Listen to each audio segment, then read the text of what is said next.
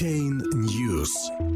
Германия не будет облагать налогами платежи в криптовалютах. 1 марта.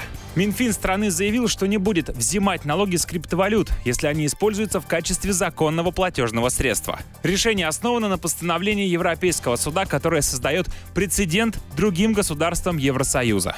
Федеральное министерство финансов Германии накануне опубликовало новое руководство, в соответствии с которым биткоин и другие криптовалюты исключаются из налогообложения, если выступают в сделках купли-продажи в качестве платежного средства.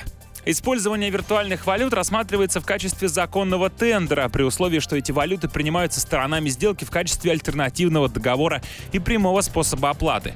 С позиции налогообложения это означает, что когда покупатель оплачивает покупку товаров или услуг биткоинами, директивы ЕС в отношении НДС будут применяться к цене биткоина на момент совершения сделки. Однако фактическая конвертация криптовалюты в фиатные деньги классифицируется как предоставление услуг, поэтому сторона, выступающая в качестве посредника конвертации, конвертации не облагается налогом.